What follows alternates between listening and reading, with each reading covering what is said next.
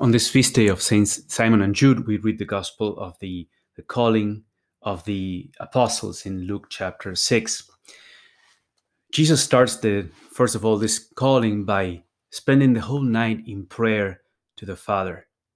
And this shows us that this is a very deliberate action, that um, it's a decision of you know choosing the 12 that is pregnant with consequences. It will be a very you know important foundational step for the church. It's also in union, taken in union with the Father, because the disciples will continue their mission even beyond the time of uh, Christ being visibly with them. So it will be a, you know the Father through the words of Christ and the mission of the Spirit guiding them. So Jesus starts this moment of electing the twelve by praying to the Father and spending the whole night. Then he calls all the disciples and chooses 12 uh, among them. And the number 12 obviously is very symbolical because the tribes of Israel were 12. And so establishing 12 apostles is a very you know deliberate way of saying here I am beginning renewing Israel and establishing the new Israel upon this 12 that I have selected as so the, sort of the, the, the, you know the leaders of the tribes of the new Israel. Um, it's also important to notice that you know among all the things that Jesus did in his public ministry, he he preached the kingdom. He went from town to town. He you know healed many. He went reach out to those who were you know outcast and rejected. But he also spent most of his time forming the disciples, his 72, and especially his 12, and among his 12, the three, you know, Peter, James, and John. So um, it's undeniable that the those immediate disciples, especially the closest circle of the 12, were the object of the attention of Christ. That was, I would say, a lot of his ministry. Many things he preached and explained to them alone. Um, and even when he was preaching to the crowds and healing many, his attention was was still indirectly, you know, uh, on them and how they were doing, what they were learning. Why? Well, because his mission would continue through the work of these twelve, and so he needed to shape them very carefully.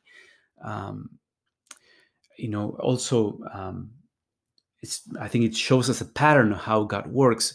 He he wants to work salvation in us through the influence of other people, and that influence of the Lord in our lives has to do also with the people we interact in a you know in a close circle in a small group uh, you know in a family among friends uh, yes we are influenced by people we see now and then but really the, the people we influence and the people that influence us are those that we see regularly. And that can only happen in a you know in a, in, in a certainly you know cannot be a huge group. It has to be a group of uh, people that has uh, room for close interactions so to say uh, so that's a sort of pattern from then has been a pattern of uh, discipleship for the church.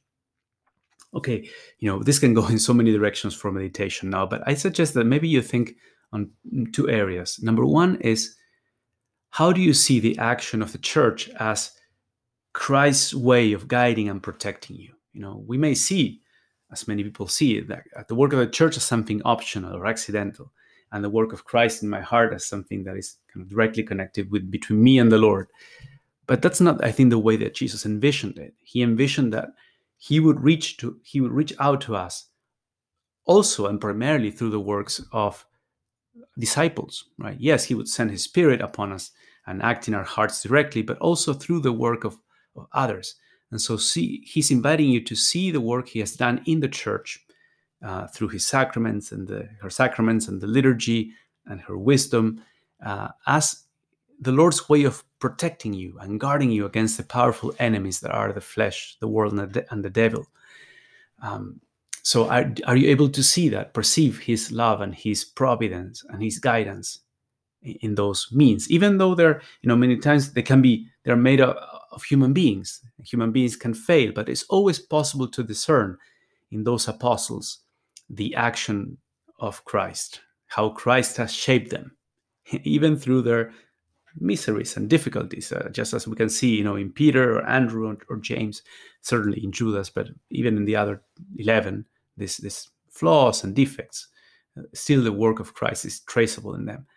And also, the second aspect of this meditation could be how do you engage in discipleship? Discipleship means that what you have learned, how you have learned to live as a Catholic, that's meant to be conveyed or passed on to others. You know, you're, you're meant to encourage other people to follow the same pattern. So how, how are you doing that? Are you able to radiate what you have received?